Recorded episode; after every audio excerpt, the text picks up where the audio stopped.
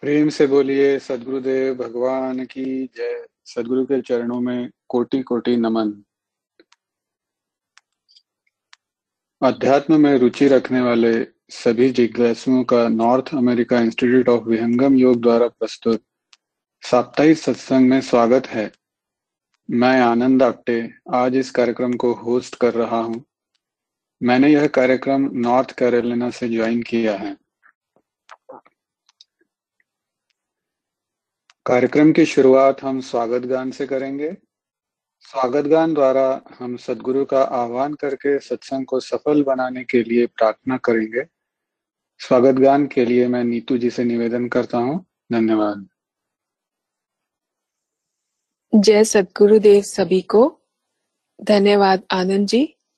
स्वागत गान। आज स्वागत नित्य गुरुवर। संत शुभागम आए। अध्यात्म वेद्या दिव्य ज्योति। सोम रस बरसाई दोष दुर्गुण दूर करके शुद्ध हंस बनाए। भेद गम गति ज्ञान गर्जन शक्ति द्वार हटाई खुले द्वारा शब्द सागर।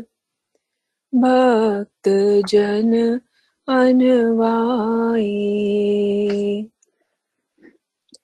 जन सदा फल विश्व शिक्षक। शान आन बचाई।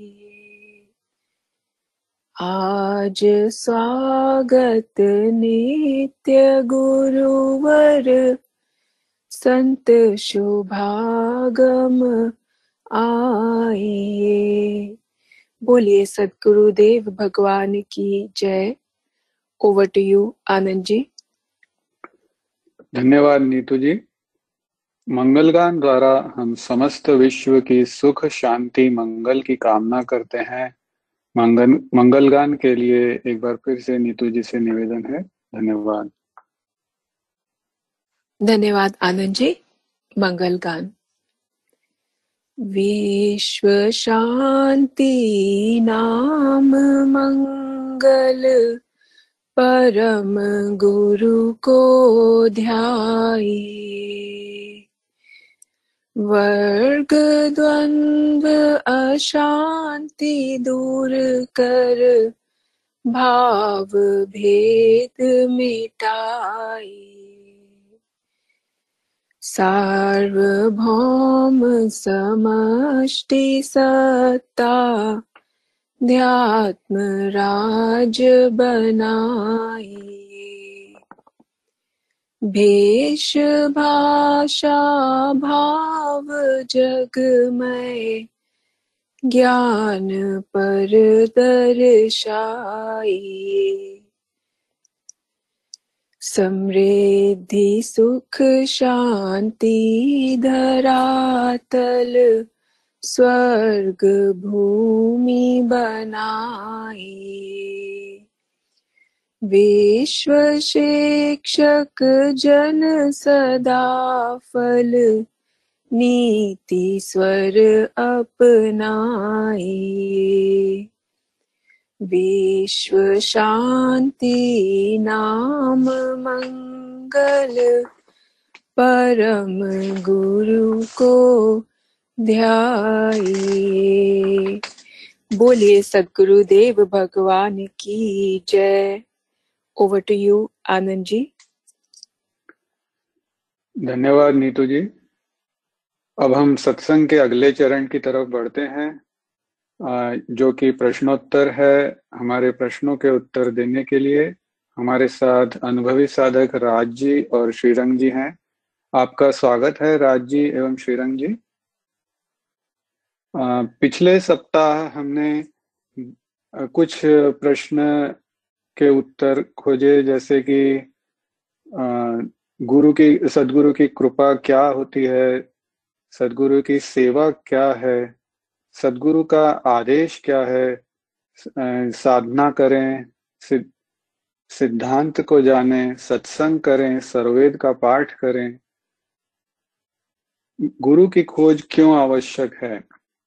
इन्हीं प्रश्नोत्तरों को आगे बढ़ाते हुए हम आज का पहला प्रश्न रखते हैं। प्रश्न है, मुझे अपने कर्तव्यों के प्रति जागरूक क्यों रहना चाहिए? श्रीरंग जी से निवेदन है कि वो इस प्रश्न को लें। धन्यवाद।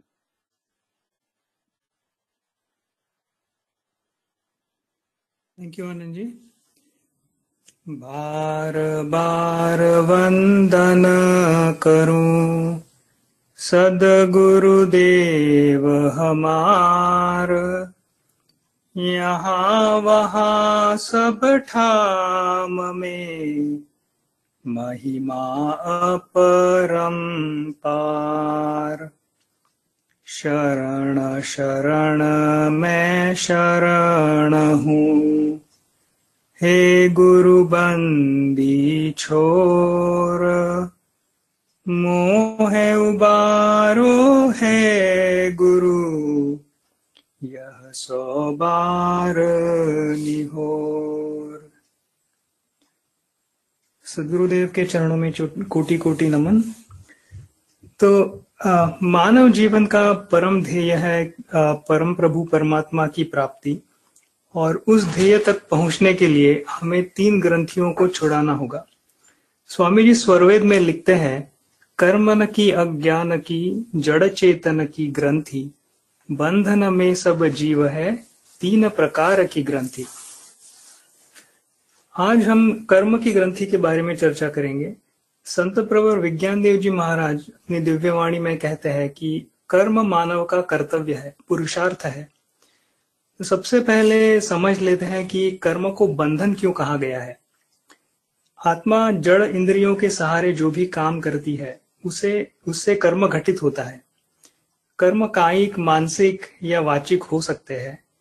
शरीर से किए गए कर्म कायिक कहलाए गए, कहलाए जाते हैं। और मन से किए गए विचार मानसिक कर्म कहलाए जाते हैं। और वाणी के इस्तेमाल को वाचिक कर्म कहा जाता है। यानी सिर्फ़ वाणी का उपयोग भी कर्म घटित कराता है। सिर्फ़ विचार करने से भी कर्म घटित होता है। कर्म का सिद्धांत है कि जो भी कर्म किए जाते हैं, उसका फल आत्मा को भोगना पड़ता है। शुभ कर्म का फल शुभ होता है और अशुभ कर्म का फल अशुभ होता है। कर्म का नाश उसका फल पाए बिना नहीं होता। शुभ कर्मों से अशुभ कर्मों की कमी नहीं होती। यानी कि एक अशुभ और एक शुभ कर्म हम करें। तो आत्मा को दो फलों को भोगना पड़ता है ना कि सिर्फ़ एक। जैसे कि शुभ कर्म का फल शुभ होगा और अशुभ कर्म का फल अशुभ होगा। जिन कर्मों का फल आत्मा इन जन, इस जन्म में नहीं पा सकती वह कर्म मृत्यु के बाद भी आत्मा के साथ रहते हैं। आत्मा अपने कर्मों की गठरी हमेशा साथ लेके चलती है। तो कर्म तीन प्रकार के होते हैं संचित क्रियमान और प्रारब्ध। तो संचित कर्म वह है जिनका फल मिलना अभी बाकी है। क्रियमान कर्म वह है जिसका फल हमें तुरंत मिल जाता है। जैसे कि अपने को प्यास लगी और हमने पानी पिया तो अब प्यास तुरंत बुझ बुझ जाती है। क्रियमान कर्मों का फल इसी जन्म में मिलता है। प्रारब्ध कर्म वह होते हैं जिनका भोग आत्मा को इस जन्म में भोगना होता है। पहले बना प्रारब्ध, फिर बना शरीर। परमात्मा संचित कर्मों से कुछ कर्म चुनती है और उन कर्मों के अनुसार आत्मा को शरीर मिलता है। इसी को हम डेस्टिनी भी कहते हैं। तो कर्म के तीन स्वरूप भी हैं कर्म या साधारण कर्म, विकर्म और अकर्म। साधारण कर्म वह है जो अपने जीवन में आम तौर पर हम अपने जीवन में आम तौर पर करते हैं, जिसमें अपनी चेतना बहिर्मुख होती है। और उस कर्म के पीछे कामना भी होती है। तो साधारण कर्म के कारण कर्म की ग्रंथि मज़बूत होती है। विकर्म से कर्म की ग्रंथि को तोड़ने की तरफ़ शुरुआत होती है। विकर्म अपनी चेतना का प्रवाह अंतर्मुखी होने की शुरुआत है। विकर्म कर्म से अकर्म की तरफ़ जाने की सीढ़ी है। अकर्म वह कर्म है जिनका कोई फल नहीं भोगना पड़ता। लेकिन अकर्म करना कोई आसान बात नहीं है। अकर्म तभी होते हैं जब आत्मा की चेतना हमेशा परमात्मा में लगी रहती है। आत्मा के सारे कर्म धर्म के अनुसार होते हैं।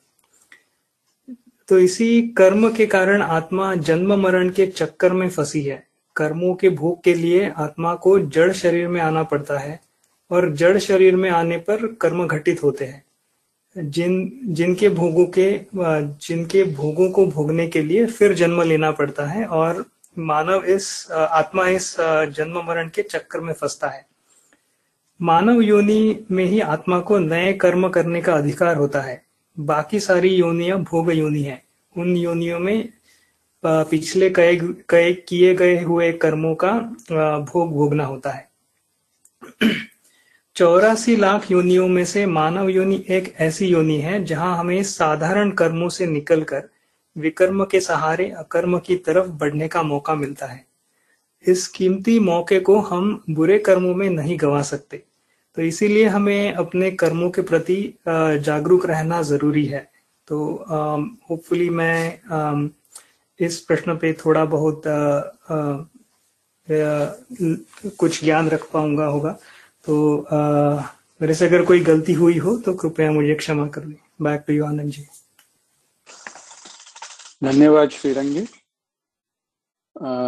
अगर इस विषय पर निरंजन जी अपने कुछ विचार रखना चाहें तो कृपया आगे आए। धन्यवाद। धन्यवाद आनंद जी। जय स्वर्गदेव सभी को। श्रीरंग जी ने अच्छे से इस विषय को रखा ही है कर्म के विभिन्न प्रकार तो हैं ही। लेकिन प्रश्न है, कर्मों के प्रति या कर्तव्यों के प्रति जागरूक क्यों रहे? मानव शरीर तो ऐसा शरीर है, बिना किए कोई भी कर्म, कोई भी जीव हो, बिना कर्म किए हम रह ही नहीं सकते। तो सबसे पहले मैं उस व्यक्त और अव्यक्त सत्ता के चरणों में कोटि सह नमन करता हूँ। माता जी के चरणों में कोटि सह नमन। सदगुरु पदाधिकारी, संत प्रवर श्री विज्ञान देव जी के चरणों में नमन। संत शिरोमणि, अंतरराष्ट्रीय, श्री नामदेव जी महाराज के चरणों में कोटि सह नमन। जैसा श्री रंग जी ने बताया बिना कर्म किए मानव या कोई भी जीव नहीं रह सकता। पल भर वह पल पल कार्य करती रहती है। पहले अगर हम समझ लें कि कार्य का क्या प्रभाव, कर्मों का क्या प्रभाव पड़ता है तो शायद हम यह जागरूक हो जाएँ कि करना क्यों है, इस तरह के कर्म और किस तरह के कर्म करना चाहिए।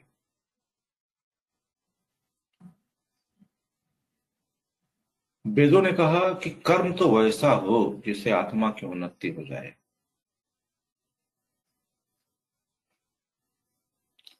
जिस क्षण हम सोचते हैं, उसी समय कर्म हो जाता है।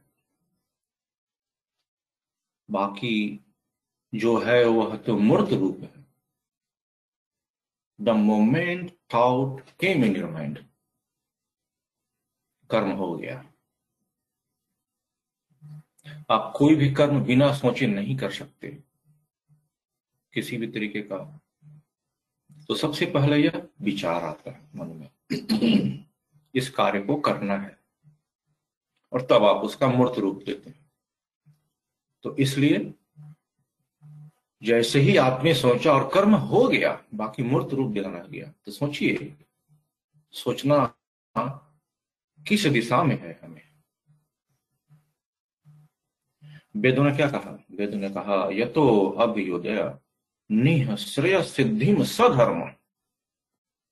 ऐसा कर्म हो, ऐसा श्रेष्ठ कर्म हो, जिससे हमारे आत्मा की उन्नति हो जाए और लोगों का कल्याण हो, यथार्थ लोक कल्याण हो, जिससे निह श्रेयस की प्राप्ति हो जाए,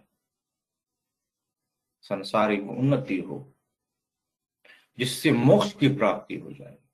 अपवर्ग की प्राप्ति हो जाए, वैसा ही कर्म हमें करने चाहिए। इस सृष्टि की रचना क्यों हुई? इस सृष्टि की रचना भी तो इसीलिए हुई, इसका प्रयोजन भी तो वही है। सृष्टि बनी किसके लिए? है हमारे आप सभी जीवों के लिए ही तो बनी है। मानव के भोग के लिए बनी है, मानव के अपवर्ग के लिए बनी है, मोक्ष के लिए बनी है। पर किस तरह के कर्म किए जाएँ ताकि यह सब प्राप्त हो जाए, यह विचारणीय है। आत्माएँ जो है अपने प्रारब्ध और भोग प्रेरणा से विवश होकर के संसारिक कर्म करती रहती हैं। वह विवश है, प्रारब्ध ही ऐसा है। प्रारब्ध बनता कैसे है, पिछले किए हुए कर्मों से। और आगे का प्रारब्ध बनना है हमारे आज के किए हुए कर्मों से। अगर हम अपवर्ग को प्राप्त नहीं होते, हम विवश हैं अपने प्रारंभ से। हमने किए हैं ऐसे कार्य जिसका फल भुगतना ही है।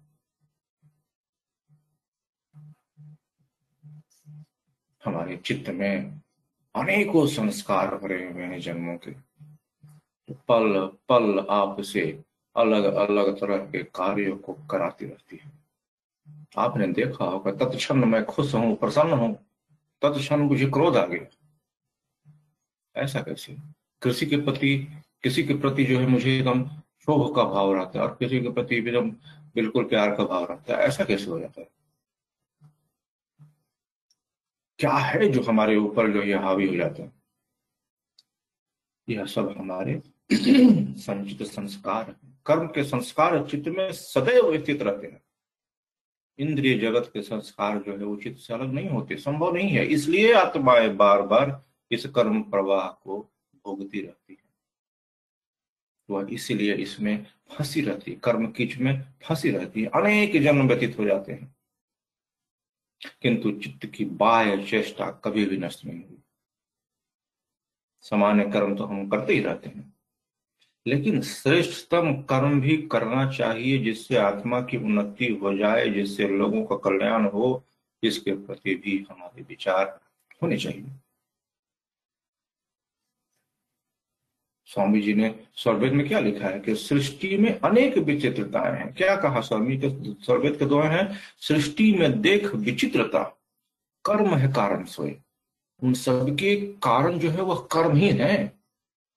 संचित अरुक्रियमान है, प्रारब्ध क्रिय हुए। इसी को थोड़ी देर पहले श्री रंग जी ने स्पष्ट किया था। कर्म से ही यह विभिन्नता है। सृष्टि में विभिन्नता, जो विविधता है, जो हम बार बार यह प्रश्न करते हैं कि वह छोटा है, मैं बड़ा हूँ, मैं लंबा हूँ, वह मोटा है, वह काला है या गोरा है, क्यों हो जाता है? क्यों किसी को पैदाई से ही हाथ पाँव जो है लुल्हे होते हैं, कोई ठीक होता है, किसी का अंधे होते हैं? यह सब हमारे किए हुए प्रारब्ध के कर्मों का भोग है। सृष्टि में देख विचित्रता, कर्म है कारण स्वयं इसके पीछे कर्म है। इसलिए इतना महत्वपूर्ण है।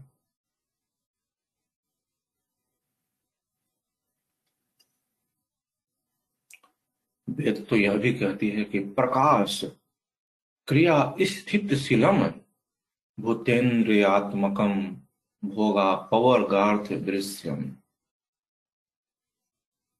प्रकृति तो बनी ही है तीन चीज़ों से सत्य और तन। वह मनुष्य के भोग और पवर के लिए बनी है, मनुष्य के मोक्ष के लिए बनी है। और इसका कोई प्रयोजन ही नहीं है। कोई कार्य नहीं है इसका, बस इसी के लिए बनी हुई है। कि हम अपने किए हुए कर्मों का भोग भी भोग लें और नए कार्यों का सृजन भी कर लें। पर वह नए कार्य का जो सृजन है, वह कैसा हो, यह विचार नहीं है। इसके प्रति हमें जागरूक होना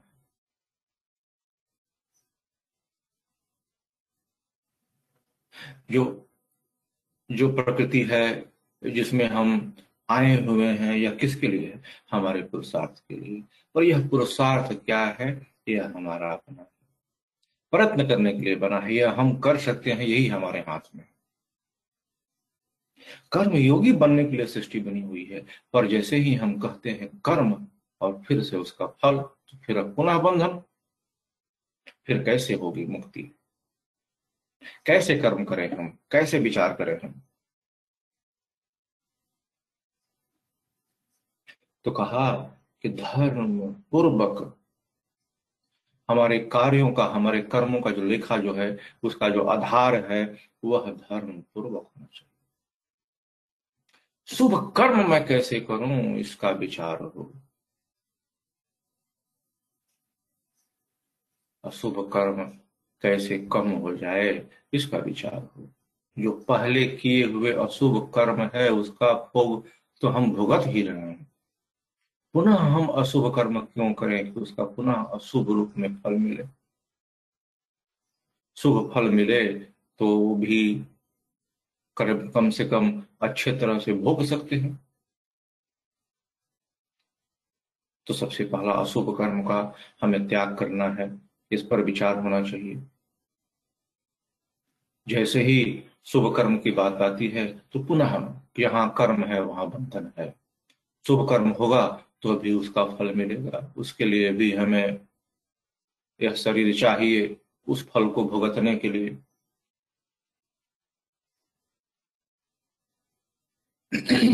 स्वर्गत क्या कहते हैं? कि सर्व सृष्टि सॉरी जीवन बांधन के लिए कर्म पेड़ दिल जान। कर्म कोट में जीव गिरा, बंधन कर्म महान। मुक्ति इसकी प्राप्ति जो कर्मन से नहीं होए, कर्म करे फिर तन धरे, भोग विविध विधि सोए। तो कर्म ही पूजा है, यह सिद्धांत बहुत लोग कहते हैं, सुना है मैंने। पूजा का जो आधार है, वह कहीं और है। और कर्म ही पूजा तब बनती है जब उसका आधार आप स्वयं होते हैं। जब आत्मा अपने आधार से भक्ति करती है, वही कर्म है और वही जब कर्म करती है जिसे हम पूजा करते हैं। जब वह होने लगे, तब हम अकर्म की तरह तरफ़ धीरे धीरे आगे बढ़ते हैं। तब कभी तब अगर कहें हम कि कर्म ही पूजा है तो कुछ हद तक तो सही लगता है। लेकिन उसके पहले कर्म बंधन का कारण है। इस प्रकृति में रह के, प्रकृति के आधार से, मन इंद्रिय जिसके आधार से जुड़े हुए हैं, उससे जो भी कर्म होगा, वह बंधन का कारण होगा। इसी कर्म से ही तो जगत है, और कर्म में ही जीवन का आवागमन है, बंधन है, दुख है। इससे अलग होना है। जो हमारे अविद्या की जो ग्रंथि है, उनसे भी अलग हो जाना है। इसी के कारण तो सारा सृष्टि बना हुआ है। स्वामी जी क्या कहते हैं कि सृष्टि काल जीव आवरण कर्म भेद तन पाए। जग विचित्र यह कर्म है, कर्म से सृष्टि उपाय। सृष्टि जो है वह प्रारंभ काल में समस्त जीव अपने कर्म के अनुसार शरीर धारण करते हैं। संसार के विचित्र होने का कारण ही कर्म है और कर्म से ही सृष्टि का निर्माण होता है। अनेक तरह के शरीर मिलते हैं, अनेक तरह के जीवों की उत्पत्ति होती है। इसलिए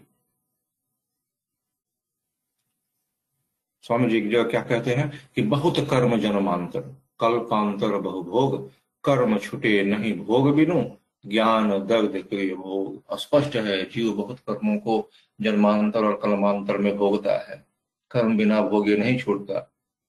योगाग्नि में ज्ञान द्वारा ही कर्म भोग नष्ट होता है। योग की अग्नि में।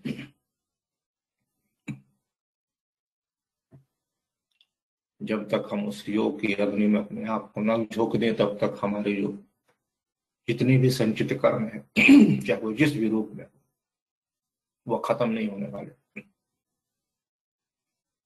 क्योंकि हम बिना कर्म किए रह नहीं सकते, इसलिए हम किस तरह का कर्म कर रहे हैं, यह विचारणीय है। इसके प्रति हमें जागरूक रहना चाहिए, क्योंकि हमें पता है हमारे किए हुए बुरे कर्मों का फल भी बुरा होगा। हमें फल भुगतने होंगे। तो हम ऐसे कर्म करें जिससे हमारा और संसार दोनों का कल्याण हो, हमारी आत्मा का कल्याण हो।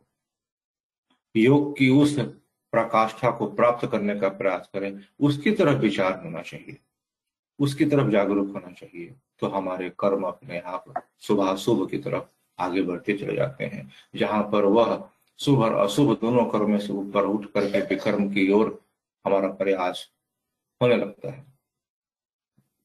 योग जिसे हम कहते हैं। अर्थात जहाँ आत्मा और परमात्मा का मिलन जब होने लगता है, तब वहाँ पर किसी तरह का कर्म नहीं रहता। जब तक इस कर्म का संबंध हमारे साथ रहेगा, योग हो सकता। और यह कर्म आत्मा जब इस मन और इंद्रियों के साथ रहती है, तभी होता है। प्राकृतिक रूप में जब वो रहती है, तभी यह सारे कर्म होते हैं। और इन्हीं से ऊपर उठने को योग का सहारा है।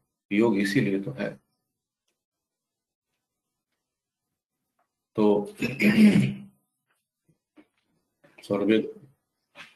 अनुसार इसलिए हमें अपने कर्म के प्रति, अपने कर्तव्य के प्रति हर समय प्रति पल जागरूक रहने की आवश्यकता है। जी ने स्पष्ट कर ही दिया है कि ग्रंथि जो है हमारी तीन तरह की जो है कर्म की, अज्ञान की, जड़ की यही तीन ग्रंथि है ना, जिनको, जिनके चक्कर में हम पड़े हुए हैं। इन्हीं सबसे अलग हो जाना है। और इनका अलग होने का बहुत ही सिंपल सा उपाय स्वामी जी ने कह दिया है, योग की तरफ़ आगे बढ़ो। अब जैसे योग की तरफ़ अब आगे बढ़ोगे, सारी चीज़ें धीरे धीरे अपने आप नष्ट होती चली जाती है। जो भोग है, वह तो भोगना ही है, वह भी इस शरीर से भोगते चला जाएगा और सब धीरे धीरे नष्ट होता चला जाएगा। कर्म का ही सिद्धांत है अकाट सिद्धांत है। कर्म की जो बेड़ी है वह बहुत ही दृढ़ है। शुभ का शुभ और अशुभ का शुभ वह मिलेगा ही मिलेगा। इसलिए यह तीनों जो जो हमारे जो आ, जो समूह है कर्म के क्रियामान संचित और प्रारब्ध इनसे हमें ऊपर उठ जाना है। तो इसी के साथ मैं अपने वाणी को विराम दूँगा किसी भी क्षमा के लिए त्रुटि क्षमा चाहेंगे हम। और आनंद जी। धन्यवाद निरंजन जी। आपने काफ़ी विस्तार से प्रश्न का उत्तर दिया। आशा है सभी के जिज्ञासा तृप्त हुई होगी। अगर आज कोई गुरु भाई या गुरु बहन इस सत्संग से नए जुड़े हैं तो कृपया आगे आकर अपना परिचय दें। अगर इस प्रश्न के संबंध में कोई और प्रश्न हो तो कृपया अपना प्रश्न पूछें। धन्यवाद। आनंद जी मैं पूछ सकता हूँ अरुण मेहता बोलता हूँ। जी जी बोलिए। हाँ जी।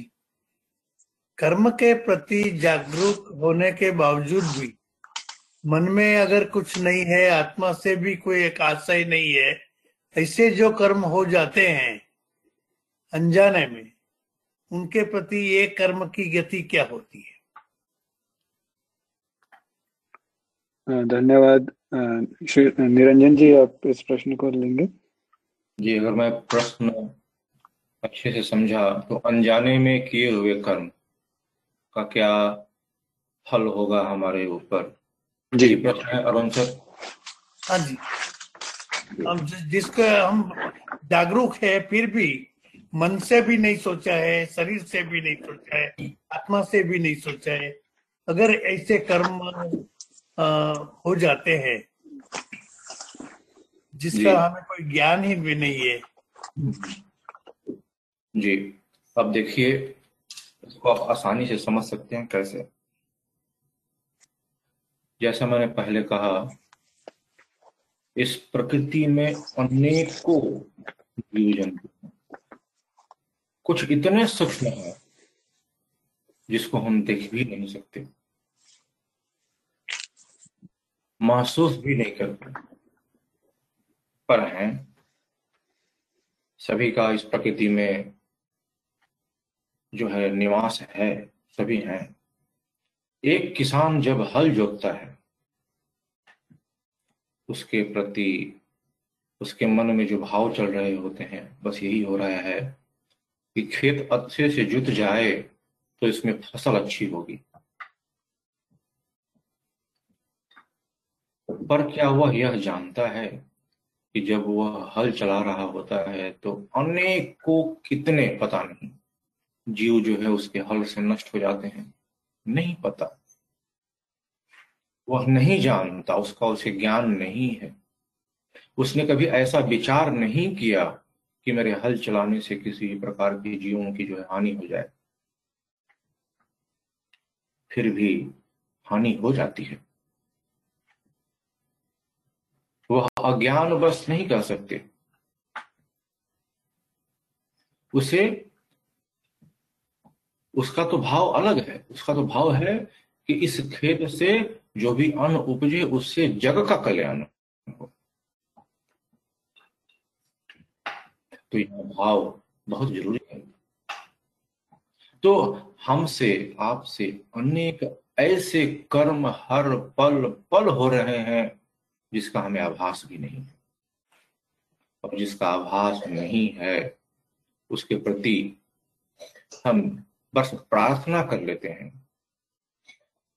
क्योंकि वह ऐसे कर्म हैं जो अनचाहे हो जाते हैं। अगर मैं पैदल चलूँ, कहीं बैठ जाऊँ तो भी असंख्य जीव नष्ट हो जाते हैं। क्या करें फिर? खड़ा होना छोड़ दें, चलना छोड़ दें, बैठना छोड़ दें, क्या छोड़ दें? या सांस लेना छोड़ दें? जब हम श्वास लेते हैं तो क्या अनेक प्रकार के जीव हमारे शरीर के अंदर नहीं प्रवेश करते? करते हैं। यह प्रकृति बनी ही ऐसी है। जहाँ तक संभव हो, वहाँ तक हम इसे अपने ज्ञान बस, विचार बस, जो संभव है वह कर लें। और उन जीवों की प्रकृति ही ऐसी बनी है कि वह क्षण भंगुर आपका जन्म होगा और क्षण भंगुर में फिर आप उससे, उस योनि से मुक्त हो जाएँगे। तो ऐसे अनेक कर्म हैं जिसका हमें और आपको आभास तक नहीं होता है, पर हो रहा होता है। तो ऐसे कर्मों के प्रति जो है, हमें जो है निराश होने की ज़रूरत नहीं है। और ग्लानी अपने आप अंदर महसूस करने की ज़रूरत नहीं है। बस भक्ति भाव से उस ईश्वर के चरणों में यह प्रार्थना कर देनी है कि हमसे अनजाने में अगर किसी भी तरह की त्रुटि हुई हो, जिसका मुझे ज्ञात नहीं है, बोध नहीं है, इसके लिए प्रभु मैं क्षमा प्रार्थी हूँ, क्षमा प्रार्थनी हूँ, क्षमा कर देंगे। ऐसी प्रार्थना के साथ जीवन जीते रहना है, आगे बढ़ते जाना है अपने कर्तव्यों के प्रति, अपने कर्मों के प्रति हर समय जागरूक बने रहना। जय श्री मतलब प्रार्थना करने से या तो प्रायश्चित करने से ये फल की आ, मुक्ति में सदगुरुदेव या तो प्रभु की कृपा हो सकती है? जी क्योंकि यह बिल्कुल अनजाने में हुए हुए ऐसे कर्म है जिसका हमें आभास भी नहीं है। क्योंकि तो जैसे ही आभास होता है यह एक तरह का आभास भी आप कह सकते हैं कि मुझे नहीं मालूम कि मेरे कारण कितने असंख्य जीव नष्ट हो गए। नहीं मालूम, लेकिन मुझे एहसास है कि मेरे कारण हुए हैं। जैसे ही एहसास हो गया और आपने प्रार्थना किया इन चीज़ों को तो कहीं ना कहीं क्षण है। लेकिन अगर हम जान बुझ करके किसी ऐसे जानवरों की हत्या करते जो मैं जान रहा हूँ कि मैं जानवर की हत्या कर रहा हूँ मेरे आँख के सामने हो रहा है तो वह अक्षम्य है फिर। धन्यवाद। जय श्री गुरुदेव अगर कुछ आ, आप सबकी आज्ञा हो तो मैं भी इस विषय पर अपने कुछ पॉइंट्स रखना चाहूँगा। जी जी जी जी धन्यवाद। तो सबसे प्रथम तो जो मैं एक्चुअली लेट ज्वाइन हुआ पर जितना मैंने सुना उसमें ये एक चीज़ ज़रूर मैं ऐड करना चाहूँगा कि हम सबको ये ज्ञान रहना चाहिए कि मुक्ति और बंधन क्या है। लाइक मुक्ति हम किसे कहते हैं और बंधन क्या है? तो जो बात निरंजन जी ने कही बहुत सही कही। आ, कई बार हम लोग की ये धारणा बनती है या हम सोचते हैं कि हमने जैसे कर्म कर लिया, ठीक है, बहुत सारे जीव मरे भी तो मैं अगर प्रायश्चित भी कर लूँ तो भी इन सबसे मैं बाहर हो पाऊँगा। हो सकता है उसका हमें कुछ लाभ मिले, लेकिन फिर भी उसका, जहाँ तक मैं जानता हूँ, उसका फल आपको भुगतना ही है।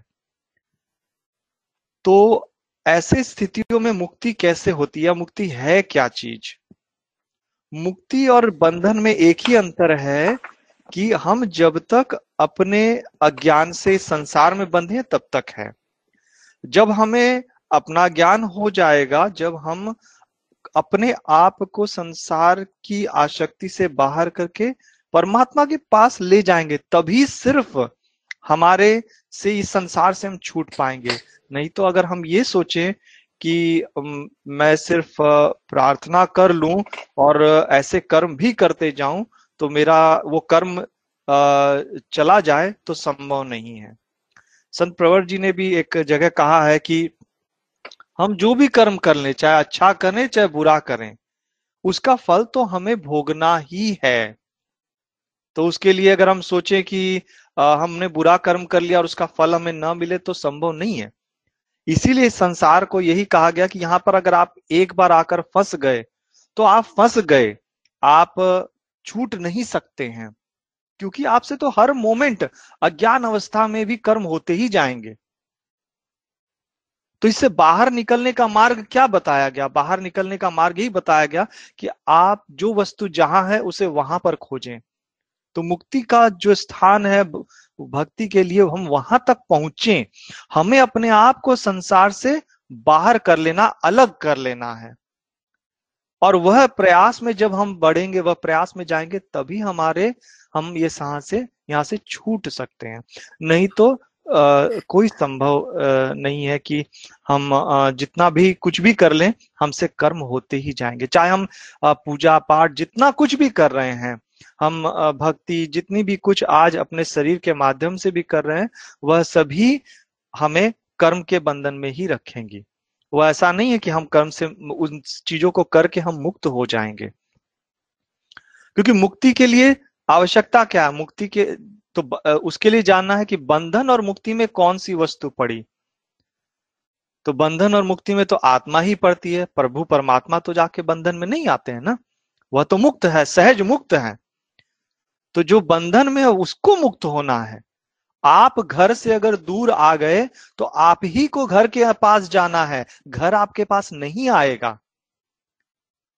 तो यह सबसे बड़ा हम सब के अंदर में आज देखते हैं बहुत जगह हम इस गलत फहमी में हो जाते हैं या ये समझ लेते हैं कि हम जहाँ हम यहाँ से जो भी कर रहे हैं, उससे हम घर तक, घर हमारे पास आ जाएगा। ऐसा नहीं है।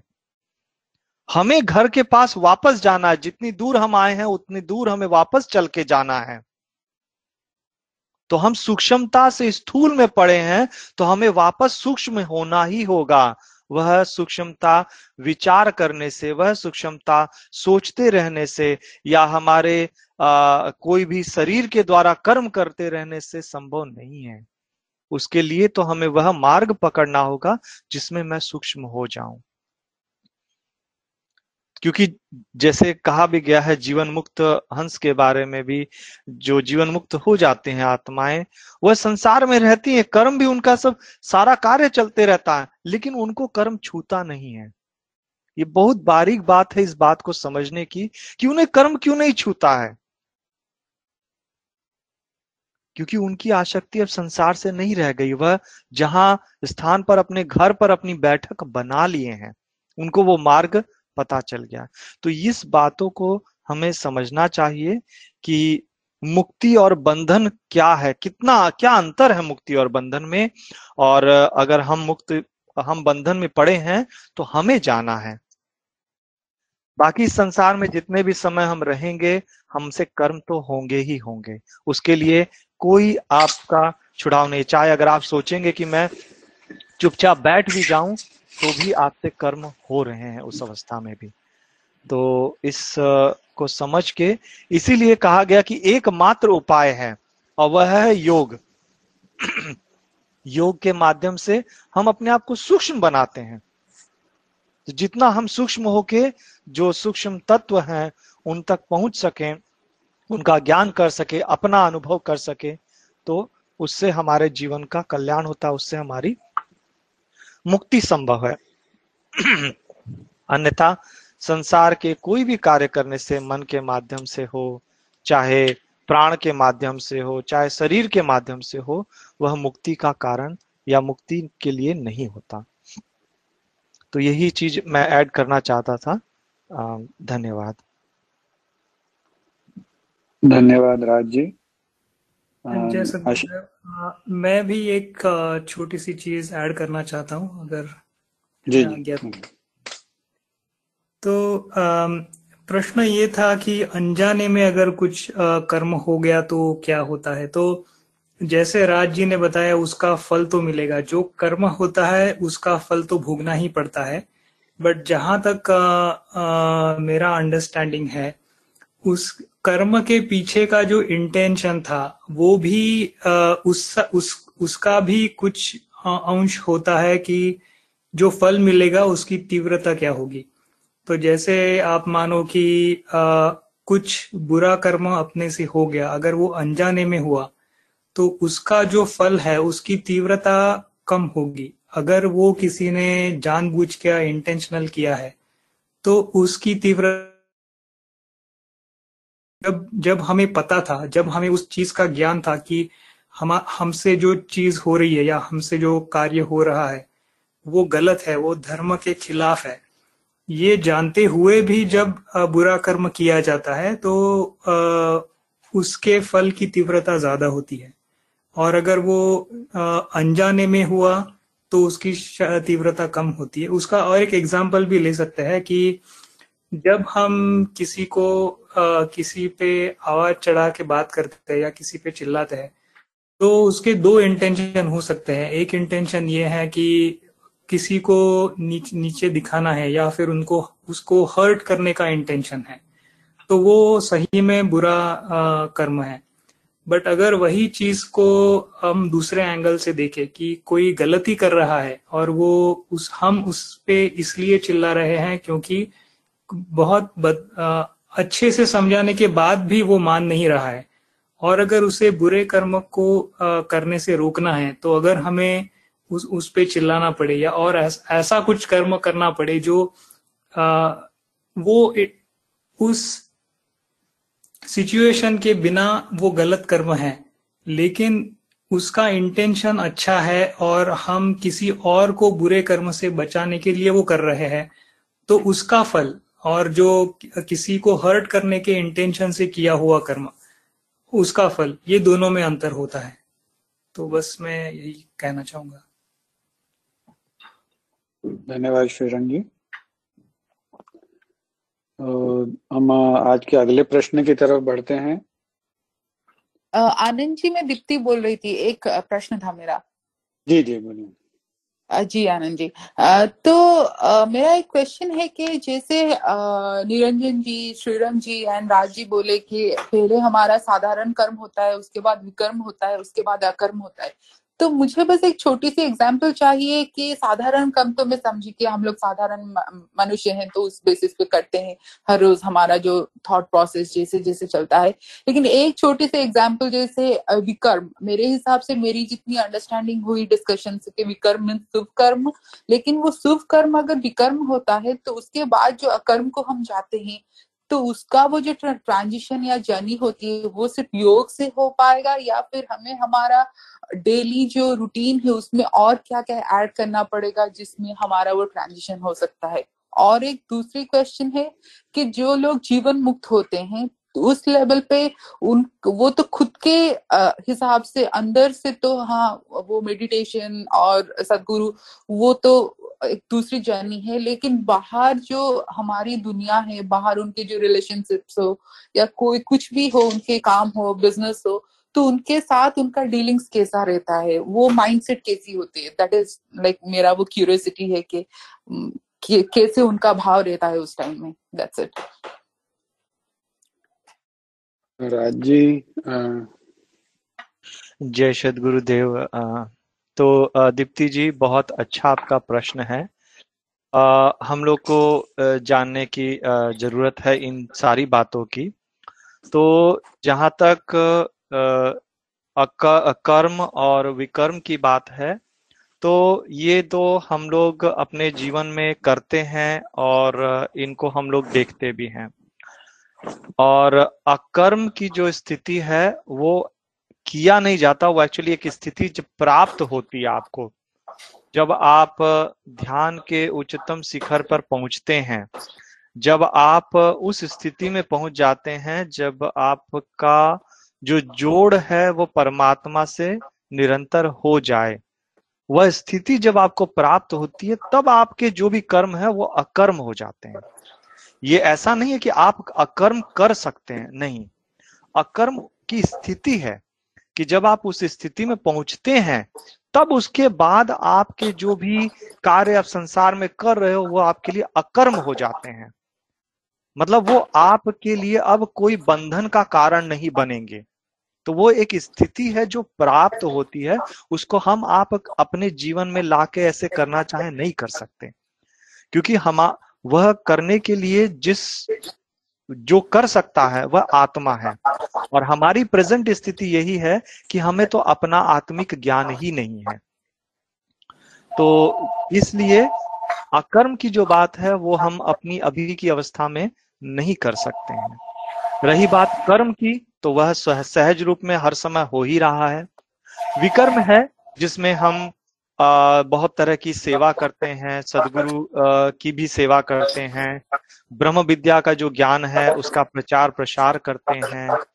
और शुभ कर्म कुछ तरह के हैं। ऐसे कर्म, हर शुभ कर्म भी आपके अकर विकर्म नहीं है।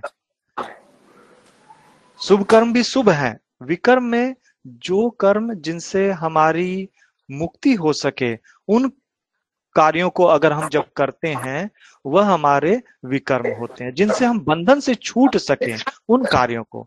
ऐसा नहीं कि कोई भी शुभ कर्म हम कर लें और सोचे कि ये हमारा विकर्म हो जा रहा है, ऐसा नहीं है।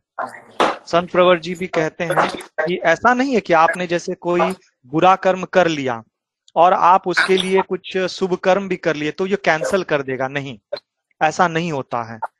आपका जो कर्म है चाहे बुरा है तो उसका फल भी आपको भोगना है और शुभ भी किए तो शुभ का फल भी मिलेगा।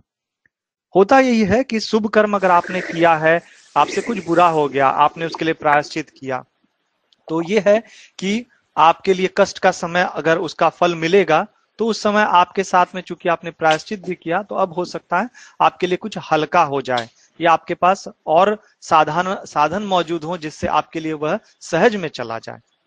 तो बात लेकिन यही है कि दोनों तरह से कर्म को हमें फल भोगना है। तो इसीलिए हर शुभ कर्म किया हुआ भी विकर्म नहीं है। विकर्म भी वही कर्म है जिनको हम जिनसे हमारी मुक्ति हो सके, वह जब हम कार्य करने लगते हैं, जैसे ध्यान, साधन, पूजा, पाठ, व्रत, ये जो भी हम कर रहे हैं, जिससे, जिसका उद्देश्य हमारी मुक्ति से है, वह हमारे विकर्म होते हैं। इसीलिए तो कहा जाता है कि योग करने के लिए कोई उम्र थोड़ी ना होती है, साधना भक्ति करने के लिए उम्र नहीं है, यह नींव बचपन से होनी चाहिए। क्योंकि समय हमारे पास कम है, आप जीवन में जीते जाएँगे, कर्म और हम लेते जाएँगे। तो हमें जो करना है, वह कि बचपन से हो, संभव तो बहुत अच्छा है, या जब भी हमें मिल जाए, उसी समय से हमें लगना चाहिए कि हम अपने कल्याण के लिए लगे। जितना ज़्यादा से ज़्यादा अगर हमसे विकर्म हम कर सकें, वह अच्छा है। क्योंकि उसी जितना ज़्यादा से ज़्यादा हम विकर्म करेंगे हमारे लिए आगे उतना ही स्थिति हम आगे बढ़ेंगे आ, आ, अपने आध्यात्मिक मार्ग में आ, अपने ज्ञान के मार्ग में और हमारी प्रगति तेज़ी से होगी। और नहीं तो फिर ये जीवन समय अगर चला गया तो फिर कब मानव जन्म मिलेगा और फिर कब हम कर पाएँगे? दोबारा से यह चीज़ तो बहुत दूर की हो जाती है। इसीलिए अभी जो है समय इसका हमें लाभ लेना चाहिए और इसमें जितना ज़्यादा से ज़्यादा हम विकर्म कर सकें वो हमें करना चाहिए। ब्रह्म विद्या के ज्ञान के प्रचार से लेकर सदगुरु की सेवा से लेकर अपने कल्याण के लिए आ, हम जो भी ध्यान साधन पूजा करते हैं वह सब करना चाहिए। होप दीप्ति जी मैंने आपके प्रश्न के लिए आ, उत्तर दिया। हाँ जी Raj ji thank you so much आप बहुत ही अच्छे तरह से एक्सप्लेन किए। तो मेरा सेकंड क्वेश्चन भी इसके अंदर आता है। तो सब डाउट्स मेरे क्लियर हो गए। Thank you thanks a lot जी। बहुत बहुत धन्यवाद राज जी आनंद जी मोनिका हियर जय सदगुरुदेव। दीप्ति के क्वेश्चंस बहुत ही प्रैक्टिकल um, अच्छे हैं। और राज जी ने भी अच्छे से समझाया। बस मैं एक ही चीज़ बोलना चाहती थी कि जैसे राज ने बोला, अकर्म एक स्थिति है। तो अकर्म मतलब जो हम सदगुरु सेवा, साधना और सत्संग में बैठते हैं, ये अकर्म में मतलब नहीं आता है? ये ये विकर्म विकर्म में आता है क्या? मतलब थोड़ा सा ये पूछना था। और मैंने पहले सुना है कि सेवा सत्संग साधना ये सब कर्म है शायद। तो मुझे थोड़ा सा वहाँ पे थोड़ा सा वेग वेग है मेरी क्लैरिटी। और ये मैं सोच रही थी कि जैसे सदगुरु की सेवा होनी चाहिए और स्वरवेद का प्रचार मतलब आ, आ, हाँ विहंगम योग का प्रचार होना चाहिए। तो अब जैसे हम लोग यूएस में हैं विद किड्स हैं और इंडिया में भी कभी आश्रम में भी नहीं गए, स्वामी जी को भी अभी तक देखा नहीं है तो हम लोग मोस्ट ऑफ़ द टाइम्स हम अपनी लाइफ में यहाँ पे बिज़ी हैं, लेकिन जितना हो सकता है हम प्रचार करे हैं और जैसे लोगों को भी ऐड किया है। मतलब अपार्ट फ्रॉम दैट फिर भी मुझे लगता है कि हम लोग, फिर भी बहुत कुछ जैसे मिस हो रहा मिस है, क्योंकि हम लोग अभी नए ही हैं। एक साल हुआ है या तीन महीने या छह महीने हुए हैं। तो इसमें मतलब जितना प्रचार कर सकें और सेवा भी इतनी नहीं हो पा रही है, साधना भी ठीक ठाक मतलब जितना चल रही है, इसके अलावा हम क्या और कर सकते हैं? कि हम मतलब अपने आप को आश्रम से और स्वामी जी के स्वामी जी से मतलब अपने आप को जोड़ें। तो इसमें हमें और क्या करना चाहिए कि हम मतलब और हमारे अंदर एक ऐसी भावना आए कि हम बहुत जैसे कनेक्टेड हैं। तो बस ये पूछना है मुझे। थैंक यू जय सतगुरु मेरे हिसाब से जो जो भी कार्य हम करते हैं, किसी हेतु और स्वार्थ के बिना, निस्वार्थ, वो सब निस्वार्थ, अपना कोई भी हेतु, उद्देश्य के बिना मतलब हेतु अपने स्वार्थ और निजी स्वार्थ के बिना करते हैं, वो सब विकर में जाता है। जय सतगुरु ऐसा मेरा मानना है। धन्यवाद परेश जी तो मोनिका जी, आपके पहले प्रश्न का उत्तर राज जी ने जैसे बताया कि जीवन मुक्त जो स्थिति है आत्मा की, उस आत्मा के सारे कर्म विकर्म है, लेकिन जो जीवन मुक्त नहीं है, उसके साधारण कर्म कर्म है, एवं जो आत्मा के उत्थान के लिए अथवा लोक कल्याण के लिए जो कर्म है, वो विकर्म है। तो आपके दूसरे प्रश्न के लिए अगर राज जी या निरंजन जी उसको उत्तर देना चाहें तो प्लीज़ आगे हैं। जय सद गुरुदेव मोनिका जी ने बहुत अच्छा प्रश्न किया और हाँ बात सही है कि स्वामी जी के लिए या विहंगम योग के भी जो हम प्रचार के लिए जो भी कार्य भी करते हैं तो वे विकर्म में ही हैं, क्योंकि इन सब के माध्यम से जो हम क्या कमाते हैं? सदगुरु की दया। और सदगुरु दया करके आपको क्या देंगे?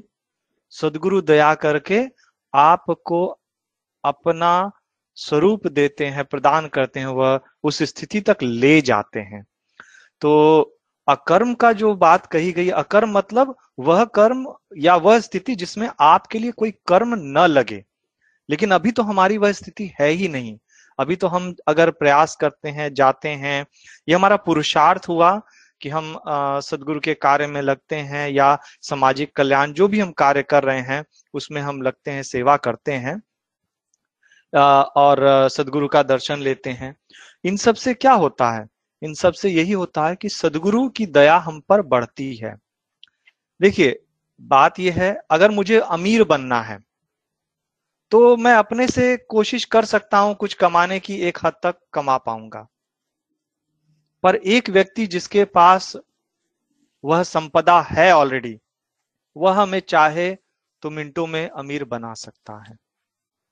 तो सदगुरु के पास ज्ञान का अनंत भंडार है। सदगुरु स्वयं मुक्त है। इसीलिए ना हम सबको वह क्षण में मुक्त कर सकता है। तो सदगुरु की सेवा जब हम करते हैं या आ, हम आ, कोई भी ब्रह्म विद्या के ज्ञान का प्रचार प्रसार में लगते हैं तो वह हमें स्थिति प्राप्त होने के लिए है। वह सदगुरु हमें दया करके फिर हमें वह स्थिति जल्द से जल्द प्राप्त करा देता है। इसीलिए सदगुरु का बहुत बड़ा महत्व है। सदगुरु हमें ले जा सकता है मुक्ति तक। हमें मुक्त कर देता है। इतनी सदगुरु की क्षमता है। तो इसीलिए जो भी कर्म आ, हम सभी इस इस इस तरफ़ करते हैं उनको मैं समझता हूँ वे विकर्म ही हैं, अकर्म नहीं है। अकर्म की स्थिति तो बाद की है, जब हम चेतन से उस परमात्मा से जब हमारा उस धरातल पे हम जब स्थिर हो जाते हैं, तब हमारे लिए फिर कोई कर्म नहीं, तब हमारी स्थिति जीवन मुक्त की होती है। कि हम संसार में रहते हुए भी हमारे सारे कार्य हम करते हैं, हम आत्मा की शुद्ध चेतन प्रवाह से उस समय कार्य करते रहते हैं। सारा कार्य आप करते हैं, अपना जॉब भी जाते हैं, परिवार भी है, सब कुछ संभालते हैं, सब कुछ करते रहते हैं। उसमें कोई आपकी इन के इन प्रकार त्रुटि नहीं होती। और एक रूप से हम परमात्मा से उस समय, हर समय जुड़े भी रहते हैं। इसीलिए ना बात कही गई कि हमारे साथ आठ सुरति है। सप्त सुरति ब्रह्मांड के माही, चेतन अष्टम निज घर जाही। तो जब हम परमात्मा से जुड़ते हैं तो हमारी एक सुरति है जो हर समय जुड़ी रहती है, उस परमात्मा से जुड़ जाती है। बाकी जो सात सुरति है, उससे हम संसार का कार्य करते हैं। तो ये जो अभी हमें बहुत यू नो डिफ़िकल्ट लगता है कि अरे ये कैसे संभव है? वह इसीलिए क्योंकि हमारी सारी सुरति तो हमारे मन ने लेकर फंसा के रखी है। हमें उसमें भी भेद अभी अंतर पता ही नहीं चला है। तो हम तो इस तरह से इस संसार में भी फंसे हुए हैं, हमें ज्ञान ही नहीं है। तो उस चीज़ का जब हमें ज्ञान होगा भाष अपना इन सब की भिन्नता हमें जब समझ में आने लगेगी तो आपसे कार्य अपने आप होने लग जाएगा। तो मुक्त ये अकर्म, विकर्म, इन सब में यह भेद है। और हमें क्या करना चाहिए, इस प्रश्न के लिए यही कहूँगा कि सबसे प्रथम तो ये भाव हमारे अंदर हर समय बन जाए। कि मुझे सदगुरु के कार्य के लिए और मैं क्या करूँ? यह छटपटाहट अगर हमें अंदर से निरंतर बनी रहे यह एक उत्तम स्वभाव है। क्योंकि ये मान लीजिए कि अब मुझे यह इच्छा मन हमारा अंदर से पूर्ण रूप से इच्छा होती है कि मैं उस कार्यों में लगूं।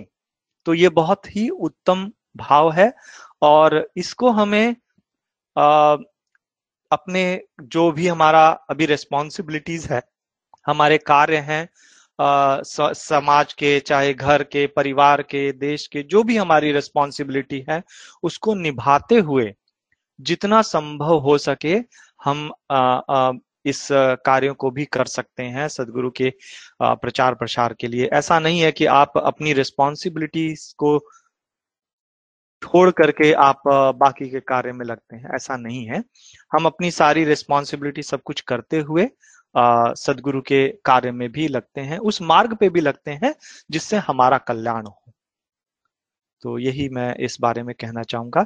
बट मोनिका जी, आपने बहुत अच्छी बात कही कि ज़रूरत है कि अपने अपने अंदर वह छटपटाहट जागृत हो, वह विवेक जागृत हो कि मैं कैसे अपने समय को किस रूप से लगा लूँ? तो बहुत अच्छी बात है। इसमें अगर आपके पास समय खाली है आ, मैंने कई बार देखा संत आ, श्री नामदेव सरकार को भी कि वे क्या करते हैं? उनको कई बार खाली समय भी देखा या तो वो आ, गायत्री मंत्र चैंट करते हैं या फिर लिखते हैं आ, लिखते रहेंगे कॉपी में। मतलब किसी भी समय अपने मन को इस संसार के में खाली नहीं दे तो या तो आप सदगुरु का भजन गुनगुना सकते हैं, या आप ओम चैंट कर सकते हैं, या गायत्री मन चैंट कर सकते हैं। मतलब किसी, हर समय आप अपने अंदर इन भावों को ला सकते हैं, शुभ भावों को ला सकते हैं, और जिससे हमारा कल्याण हो, जिससे हम धीरे धीरे धीरे धीरे आगे जुड़ते जाएँगे। यह स्थिति मतलब सहज रूप में हमारा परिवर्तन होता है। ऐसा नहीं कि एक बार हम चाह लेंगे और उसको हम करने लग जाएँगे तो उसमें भी हमें समस्या आ जाएगी। तो ये धीरे धीरे धीरे सहज रूप में होती है। आ, ये मेरी आ, समझ के अनुसार है। आ, इसमें अगर निरंजन जी या अमरजीत आंटी जी वे तो अनुभवी हैं। उन्होंने तो बहुत कुछ देखा है अपने जीवन में। आ, तो वो इस अगर मेरी कुछ त्रुटि हुई हो बोलने में तो प्लीज़ आप मुझे सुधार करें। धन्यवाद।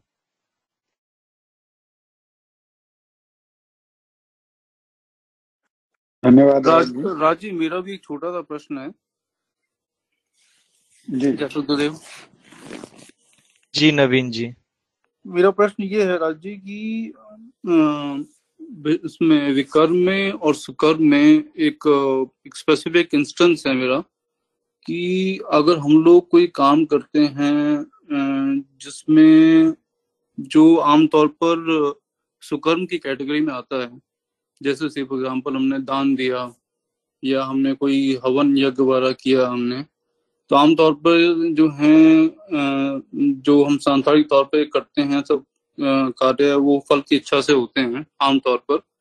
पर कभी कभी क्या होता है कि अगर मान लो हम मन की थ्योरेटिकली अवस्था को ऐसा जूम कर लें, पता बहुत मुश्किल है, वो सूक्ष्म लेवल पर वो आ ही जाता है फल फल की इच्छा आ ही जाती है पर जूम करें कि अवस्था में पहुँच जाए कि फल की अच्छा के बिना जो है सुकर्म किया गया। जैसे सिर्फ़ एग्ज़ाम्पल और प्रैक्टिकल एग्ज़ाम्पल हम लेते हैं, हम शांति पाठ की बात करते हैं शांति पाठ हम पढ़ते हैं ध्यान में तो हमारा अटेम्प्ट रहता है कि हम विश्व की शांति के लिए प्रार्थना कर रहे हैं तो उसमें हमारे अपने लिए कुछ ऐसा भाव नहीं होता कि अपने लिए कुछ फल की हम ऐसी इच्छा कर रहे हैं।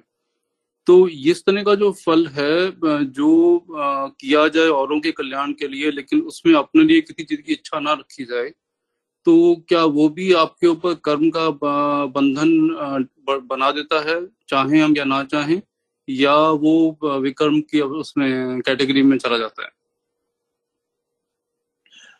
बहुत अच्छा प्रश्न है नवीन जी। तो इसमें जो मुझे समझ में है, वह यह कि एक बात जैसे शांति पाठ अगर मैं एक एग्ज़ाम्पल लेके जो आपने दिया तो शांति का अर्थ है कि जो वस्तु जिस स्थान से चली है अपने गणतव्य स्थान पे पहुँच जाए तब उसे शांति प्राप्त होती है।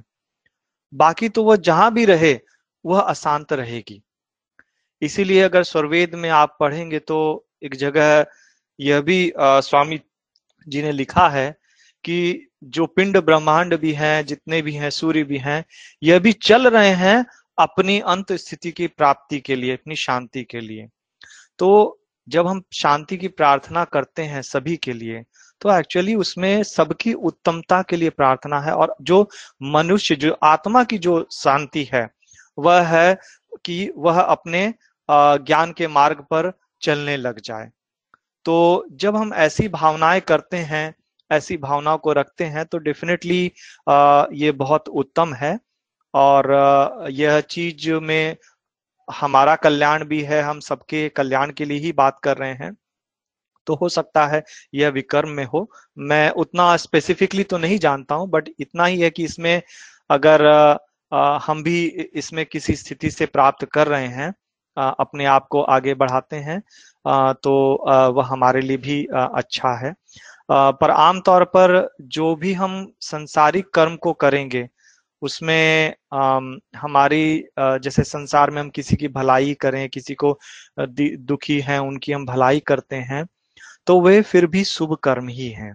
चाहे हमारे अंदर उनके फल के प्रति कोई भावना हो चाहे ना हो, वह इसलिए है कि जो आपने कर्म किया, उसका फल भोगने के लिए आपको क्या चाहिए? आपको वापस से उसका फल भोगने के लिए शरीर चाहिए। तो जिसके लिए अब हमें शरीर चाहिए तो फिर उसके लिए तो फिर वो शुभ कर्म ही हुआ। पर जिस चीज़ से लिए शरीर ही छूट जाए, वह कर्म विकर्म होगा। जिसके लिए फिर आपको शरीर की आवश्यकता नहीं है ना तो वह विकर्म होगा। बाकी तो आप कुछ भी करेंगे उस कर्म का फल लेने के लिए आपकी इच्छा आपकी इच्छा नहीं है कि मुझे, मैं मैं कोई इच्छा लेके कर्म नहीं कर रहा हूँ बट वह आपका फिर भी कर्म है। क्योंकि अभी तो मैं मुझे ज्ञान ही नहीं है ना कि मैं ये किस आधार से कर रहा हूँ। तो जिस आधार से हम कर रहे हैं, उस आधार का हमको वापस से प्राप्त होना है। तो आप शरीर से कर रहे हैं, मन बुद्धि से कर रहे हैं तो डेफिनेटली आपको फिर से उसका फल लेने के लिए आना ही है। नहीं, अगर ऐसा नहीं होता तो अब तक तो शायद बहुत से लोग मुक्त हो चुके होते। लेकिन ऐसा संभव नहीं है। संभव तभी है जब हम अपने आप को सूक्ष्मता में लेकर जाएँ, उस मार्ग में अपने आप को बढ़ाएँ। और जैसे जैसे हम सूक्ष्म होते हैं वैसे वैसे चीज़ें छूटती है। ये सारी चीज़ें जुड़ी हुई है। हम जब मुक्त अवस्था से इस स्थूल शरीर में आते हैं तो हमारे पास हंस अवस्था से महाकारण, फिर कारण, फिर सॉरी कैवल्य, महाकारण, कारण, ये सारी देह से हम सूक्ष्म स्थूल सब में गिरते हैं ना तो हमें वैसे ही वापस भी जाना है। तो ये सारी चीज़ें जब वापस से वैसे ही छूटती हैं, तब हमारे साथ जो फिर उत्तम जब हम स्थिति में पहुँचते हैं, तब हमारे लिए कर्म नहीं है। बट फिर भी तब तक मतलब हम, फिर भी शुभ कर्म करने चाहिए आ, इसको हमें आ, इसका मतलब ये नहीं कहूँगा कि नहीं करने चाहिए कर्म करने चाहिए। उसका हमें क्या फल मिलता है? उसका हमें फल मिलता है कि हम ज़्यादा से ज़्यादा फिर संत महात्मा इनका हमें साथ मिलता है। परमात्मा हमें देखता है तो दया करता है ना? तो हमें वैसे साथ मिलते हैं। हम उन सारे पुण्य को लेकर के ही तो हम आगे बढ़ सकते हैं। अगर हमारे पास वो भी नहीं रहेंगे तो हमारा हाथ तो वैसे भी खाली रहेगा। तो जितना हम अच्छे कर्मों को, अच्छे भावों को लेकर चलते हैं। सिर्फ़ अपने ही कल्याण नहीं, सबके कल्याण के लिए हम भावना करते हैं। वह सभी उत्तम है, इसको लेके चलना चाहिए, जिससे हमारे ऊपर प्रभु की, परमात्मा की दया होती है और हमारे लिए आगे का मार्ग प्रशस्त होता है। यह देखिए, एक जन्म का मार्ग नहीं है। हमने तो पहले बहुत सारे जन्मों में बहुत कुछ किया है आज ना उसका फल हमें मिल रहा है कि हम हमारे अंदर कुछ भावना बन रही है आ, कि हम आ, अपने प्रति सत्संग हमें मिलता है जीवन में। नहीं तो आपके अगर कर्म नहीं है तो आज जहाँ सत्संग हो रहा है आप उससे दूर कट के ही निकल जाएँगे। आपका मन ही नहीं करेगा कि मैं सत्संग सुनने भी जाऊँ। तो पहले का हमारा किया हुआ है अभी ना आज मेरा मन वह संस्कार के प्रति जागरूक होता है और वहाँ पे बैठेगा। वहाँ जितनी देर भी बैठ रहा है, वह पहले के प्रभाव से बैठ रहा है। नहीं तो मन वहाँ पे बैठेगा भी नहीं। आप कट के चले जाएँगे। इसीलिए इसको कहा गया कि यह बहुत ही दुर्लभ है मानव देह मिलना और उस पर सदगुरु मिलना। और उसमें आप साधन, सत्संग या सांसारिक जो हमें समाज के कल्याण के लिए, ये जो भावनाएँ, उत्तम भावनाएँ होना ये सब कुछ बहुत महत्व है और हमारे बताता है कि हमने पहले कैसा किया है। तो उन कर्मों का प्रभाव हम पर होता है, वैसा ही हमारा स्वभाव इस जन्म में बनता है और हमारी उन चीज़ों के प्रति लगाव रहता है। अगर हमारा पहले लगाव नहीं रहा होगा तो आज हम नहीं कर पाएँगे। इस कोशिश करेंगे हमारे से थोड़ा कमाई होगा फिर छूटेगा। इसीलिए स्वामी जी ने कहा कि कई तरह के शिष्य हैं आ, उसमें मूल ढुल मूल भी हैं। आप जुड़ेंगे छूटेंगे भाव बनेगा फिर छूटेगा। ऐसे करके धीरे धीरे क्योंकि पुरुषार्थ कर्म हम कर सकते हैं तो हम अपने आप को लगाते हैं पुरुषार्थ करते हैं। अब मन भाव जब तक बनता ठीक है। ऐसे करते करते धीरे धीरे हमारी पूंजी जमा होती है। तो ये, यह यह चीज़ को हम लोग समझे। स्वर्वेद में बहुत ही रूप से अच्छे से इन बातों का वर्णन है और इसमें इसीलिए आवश्यकता कही गई कि हमें धैर्य चाहिए। हमें संतोष, धैर्य के साथ इस मार्ग में आगे बढ़ना चाहिए। होप नवीन जी, मैंने आपके प्रश्नों के लिए कुछ कहा, उत्तर दे पाया। धन्यवाद राज़ी थैंक यू धन्यवाद राज़ी राज़ी मेरा एक कंफ्यूजन है। जय सतगुरु जी। जो जो सत्कर्म हम आपने बोला जो जो भी सत्कर्म शुभ कर्म करते हैं अगर वो शुभ कर्म वापस आते पुण्य में बदल के ठीक है मतलब वो जब जब करते समय ही हम अब परमात्मा के लिए कर रहे हैं मतलब परमात्मा को समर्पण समर्पण कर देंगे प्रभु को, ईश्वर को, सुपर पावर, जो भी, जो जो भी आप, जो भी आस्था रखते हैं, जिसी जिसी में तो वो कर्म फिर वापस नहीं आ सकता है। आप कहते हो, आता है, वो कहाँ से आया? क्योंकि आपने वो ऑलरेडी समर्पित कर दिया है। तो फिर वो पुण्य का वो सवाल कहाँ उठे? फिर वो संचित कर्म नहीं रहेंगे, मेरे ख्याल फिर पता नहीं मेरे को, एक कंफ्यूजन है।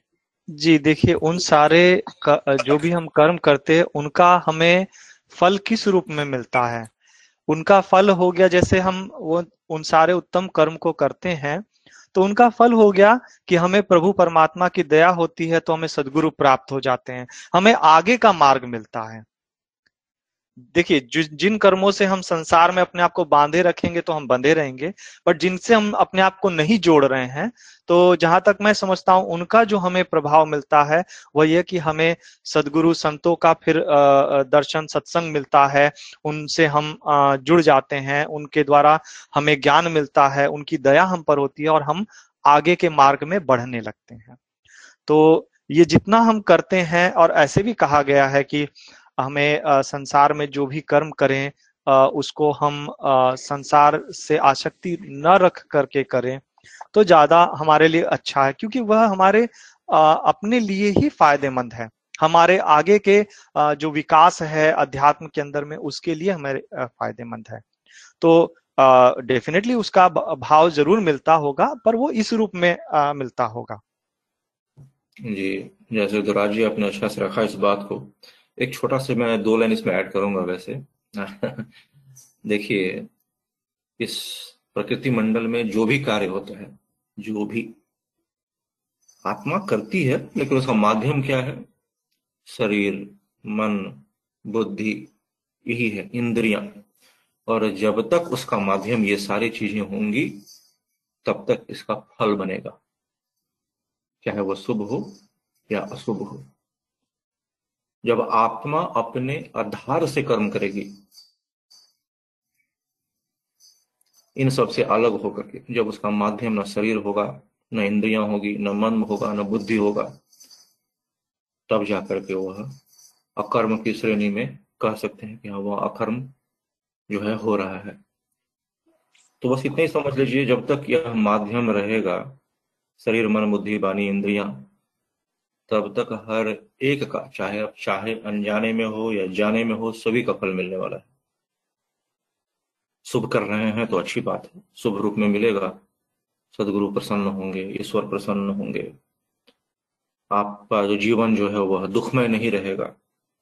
किंतु है वह कर्म ही, बंधन ही है है ना? रहेंगे तो संसार में ही। मुक्त होना है, अलग हो जाना है। तो इन सब जो माध्यम है, इनसे सबसे पहले अलग होना पड़ेगा। इन सबसे जैसे ही अलग होंगे तो उसके बाद जो कर्म होगा, अर्थात जिसे हम अपने आधार से कहते हैं, भक्ति होगी, वह पूजा होगा, प्रार्थना होगा तो फिर उसका जो है फल जो है ना, इस शरीर को नहीं मिलने वाला, इस आत्मा रूपी जो है जो है उसको भोगतेगा नहीं वो किसी अन्य फल के रूप में। इतना ही समझे तो स्पष्ट समझ में आएगा, फिर बाकी प्रश्न सब अपने आप समझ में आएगा इस शरीर, मन, बुद्धि, वाणी, इंद्रिय जब तक माध्यम रहेगा तब तक फल होना ही होना है। चलिए जय सगुदेव मैं इसमें एक छोटी सी चीज़ ऐड करना चाहूँगा। आप सबने काफ़ी अच्छी तरीके से समझाया। बट हम उसको इनको दो तरीके से देख सकते हैं। एक तो है कि जब साधारण मानव जब आ, अच्छे कर्म करता है आ, और जब एक जीवन मुक्त जो आत्मा होती है वो जीवन आवश्यक कार्य करती है तो उसमें फ़र्क क्या होता है? तो सबसे बड़ा उसमें फ़र्क है कि कॉन्शियसनेस कहाँ पे है?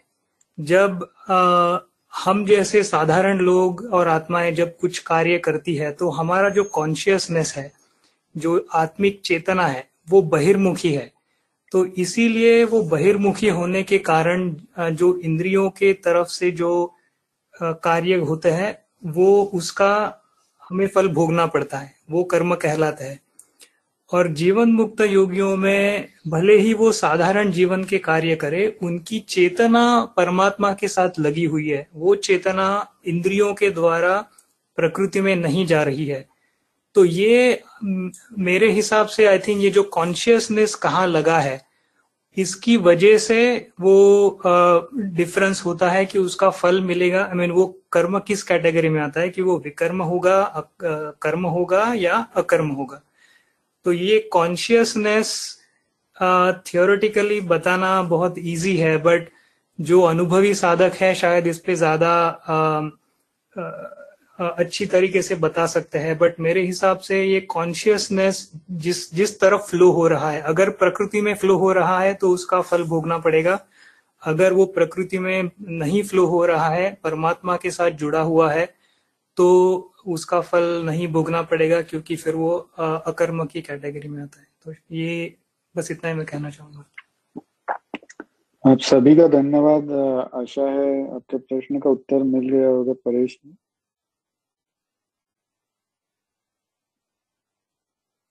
धन्यवाद थैंक यू जी तो अब हम अपने अगले, आखिरी प्रश्न की तरफ़ बढ़ते हैं कि ऐसा क्या है जो मुझे अपने कर्तव्यों के प्रति जागरूक रखे या ऐसा क्या करूँ कि मैं अपने कर्तव्यों के प्रति जागरूक रहूँ? निरंजन जी, क्या आप इस प्रश्न को लेंगे? मुझे लगता है कि समय तो कम है दस मिनट रह रहे हैं। जी। इसका जवाब दे दिया है वैसे। हाँ वो कवर हो गया था इसलिए मैंने एक बार ये देखा कि एक बार फाइनल पॉइंट हो जाए उसके ऊपर में तो मैं तो चाहूँगा कि राज्य ही रखे इस बात को क्योंकि जिस तरीके से वह रख रहे हैं अति उत्तम है। कहा उन्होंने कर्तव्य के प्रति जागरूक है ना? कर्तव्य ही समझ में आ जाए या कर्म ही समझ में आ जाए कि ये पूरा खेल वही चल रहा था अभी। समझ में आ जाए, शुभ शुभ कर्म क्या है, कर्म और विकर्म क्या है तो जागरूकता अपने आप आ जाएगी। कब हम बंधन में नहीं पड़े, इसीलिए उस कर्मों का इतना सिद्धांत जो है राज्य ने स्पष्टता के साथ यहाँ रखा। समझ में आ जाए, कब हम बंधन में हैं और कब हमें मुक्त में मुक्त होना है। कैसे मुक्त होना है इस बंधन से? इसका जब ज्ञान प्राप्त हो जाए तो हमारे जो कर्म हैं, जो हमारे कर्तव्य हैं, उसके प्रति भी जागरूकता आ जाएगी। कि हम ऐसा कोई भी कार्य न करेंगे जो हमें बंधन की तरफ़ खींचता चला जाएगा। ज़्यादा से ज़्यादा हमारा जो प्रयास होगा, वह अकर्मता की तरफ़ रहेगा। तो मुझे लगता है कि राज़ी अगर आप चाहें तो इस पर अपनी टिप्पणी करें। दो मिनट, तीन मिनट, जो भी है समय। जी, निरंजन जी जय श्री गुरुदेव।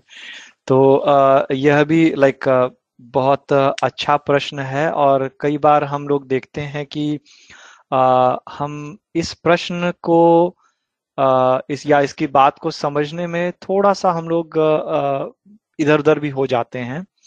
तो जहाँ पर बात कही गई कि ऐसा क्या है जो मुझे अपने कर्तव्य के प्रति जागरूक करे? तो पहला जो वस्तु है वह मुझे, माने मैं, कौन मैं है, मैं वह जानू। और मेरा जो कर्तव्य है, जो उत्तम कर्तव्य, वो क्या है? उसका ज्ञान हो। तो ये दोनों बातें एक साधारण रूप में लें तो हम यही देखेंगे कि आज हम शरीर हैं, और इसी रूप से मैं क्या मेरा कर्तव्य है देश के प्रति, समाज के प्रति तो मैं उसमें ध्यान दूँगा। लेकिन क्या मैं यह शरीर हूँ? मैं तो शरीर नहीं हूँ तो फिर मेरा क्या कर्तव्य है? उसकी जानकारी हमें है ही नहीं। तो यह जानकारी हमें प्राप्त कैसे होती है? यह जानकारी प्राप्त होती है हमें सत्संग से, संतों के संग से, सदगुरु के मिलने से, जो भी ग्रंथ हैं, आध्यात्मिक हैं, उनको पाठ पठन करने से हमें ये ज्ञान मिलता है कि हमारा क्या कर्तव्य होता है। ज्ञान हमें मिल गया, लेकिन अब हम उस स्थिति तक पहुँचे, वह हमारा सेकंड प्रयास है कि मैं ऐसा क्या करूँ जो मैं अपने कर्तव्य तक पहुंचूं। तो दो तरह से कर्तव्य आप समझ सकते हैं। पहला तो आज हमारी जो स्थिति है, हम जिस स्थिति में हैं, हमारे कार्य व्यवहार सब उसी स्थिति में होंगे। अगर हमारी स्थिति और ऊपर की होगी, हमारे कार्य व्यवहार वहाँ की स्थिति से होंगे। तो आज हमारे लिए क्या कर्तव्य है? तो अगर हमें जैसा भी हमें ज्ञान है उस अनुसार हम अपने देश राष्ट्र समाज सभी का कार्य कर रहे हैं उसको हमें निभाते रहना है। साथ में जो आ, संभव है तो हम अपने को सत्संग साधना अभ्यास सेवा सामाजिक सेवा इन सबसे जोड़े रखें। ये हमारे लिए आ, उत्तम है। जैसे जैसे हमारी स्थिति आगे बढ़ेगी तो हमें आगे का ज्ञान भी होने लगेगा कि आगे में क्या करना है। क्योंकि जब जहाँ तक मैं जानता हूँ कि जब आत्मा को अपनी शुद्ध अवस्था भी प्राप्त होती है तो उसका स्वतः खिंचाव होने लगता है परमात्मा की तरफ़ में। तो यह तो सहज है, क्योंकि वह सहज ही आत्मा का स्वभाव है। तो जब हमें अपना ज्ञान होता है तो आत्मा को अपनी सुधि होती है भक्ति की। सदगुरु वहाँ पर हमें दया करते हैं और हमें भक्ति या अपने शुद्ध रूप से हमें परिचय करा देते हैं। जो आत्मा का हंस स्वरूप है, उससे परिचय करा देते हैं, वह हमें प्राप्त करा देते हैं। और उस अवस्था में पूर्ण ज्ञान फिर प्राप्त होता है कि हमें क्या करना है। और फिर आत्मा उस कार्य में लगती है। तो जो उत्तम कार्य की बात कहूँ तो वह, वहाँ तक हमें पहुँचना है वापस। आज हम उससे बहुत दूर आ चुके हैं। तो सिर्फ़ संसारिक जो हमारे धर्म हैं, उनके तरफ़ ही हम सिर्फ़ जागरूक रहें तो हमारा कार्य नहीं चलेगा। सिर्फ़ उतना ही आवश्यक नहीं है। हमें ज़रूरत है यह जानना कि यह किसकी जिज्ञासा है, कौन करने वाला है, उसके कर्तव्य के प्रति भी जाना है। तो यहाँ दोनों ही बातें हैं। तो हमें अपनी तरफ़ जागरूकता जो है वह करने क्योंकि देखिए, अगर हमारा संसार में हम सही से नहीं रह पाएँगे तो आप अध्यात्म में ध्यान भी नहीं कर सकेंगे। तो हमें अपने संसार के कार्य को भी सही से करना है और फिर समय निकाल के उसमें थोड़ा सा अपना प्रयास करके ध्यान में भी करते रहना है। तो ये दोनों को हमें सहज रूप से साथ में लेके चलना, तालमेल बना करके और तभी हमें अपने शुद्ध कर्तव्य का ज्ञान होगा और हम उसे अचीव कर पाएँगे। तो इसमें और ज़्यादा नहीं कहूँगा समय भी बहुत है। तो हमें कर्तव्य के ज्ञान के लिए ये सारी चीज़ें जो कही गई हैं और हम सभी सुनते ही आए हैं बचपन से ही कि हमें आ, आ, कुछ ना कुछ आध्यात्मिक रूप से दान पूजा पाठ जितनी भी चीज़ें हम कर रहे हैं अच्छा है करते रहें लेकिन इसके साथ यह ज्ञान भी ज़रूर हमें रखना चाहिए कि मैं तो शरीर नहीं हूँ तो मेरा अपना कर्तव्य क्या है? तो पहले उसके लिए वो बात भी जानना और चाहिए कि मैं क्या हूँ और मेरा कर्तव्य क्या है। तो उसको भी हम आ, उसके प्रति भी जागरूक रहें और वह उसके लिए सत्संग सदगुरु की संग स्वर्वेद पाठ इन सबको हम करते रहें इनसे हमें बहुत कुछ सहायता मिलेगी। जय सदगुरुदेव। धन्यवाद राज जी। समय को देखते हुए हम कार्यक्रम को समाप्ति की ओर ले चलते हैं। कार्यक्रम की समाप्ति हम गुरु वंदना आरती एवं शांति पाठ से करेंगे। तो गुरु वंदना के लिए मैं नीतू जी से निवेदन करता हूँ। धन्यवाद। धन्यवाद आनंद जी। प्रभु कल्प संत समाज उत्तम, सर्वधर्म आचार्य है। जिमिनाद्य आश्रित सिंधु के है। विश्व पथ में कार्य है। प्रभु सत्य संत समाज तेरा, आप रक्षा कीजिए। जन सदा फल ज्ञान भक्ति, वृद्धि दिन दिन कीजिए। बोलिए, सदगुरुदेव भगवान की जय। Over to you Anand ji. धन्यवाद नीतू जी। आरती के द्वारा हम सदगुरु की महिमा गाते हुए सदगुरु सत्ता से जुड़ने का प्रयत्न करते हैं। आ, सभी से निवेदन है कि अपने अपने स्थान पर खड़े हो जाएँ। नीतू जी आपसे निवेदन है आरती के लिए। धन्यवाद। धन्यवाद आनंद जी। गुरु मूर्ति गति चंद्रमा सेवक नयन चकोर पलक पलक निरखत रहे गुरु मूर्ति की ओर। श्वेत श्वेत, मैं श्वेत है। श्वेत श्वेत, मैं श्वेत। तीन पाद अमृत भरा। श्वेत, महानद श्वेत। अष्ट चक्र सब शून्य पर। धर अधरा के पार। तहा सदा फल घर किया, भूल पड़ा संसार। बोलिए सदगुरुदेव भगवान की जय। Over to you Anand ji. धन्यवाद, नीतू जी। शांति पाठ द्वारा हम सदगुरु से पूरे विश्व की शांति के लिए प्रार्थना करते हैं।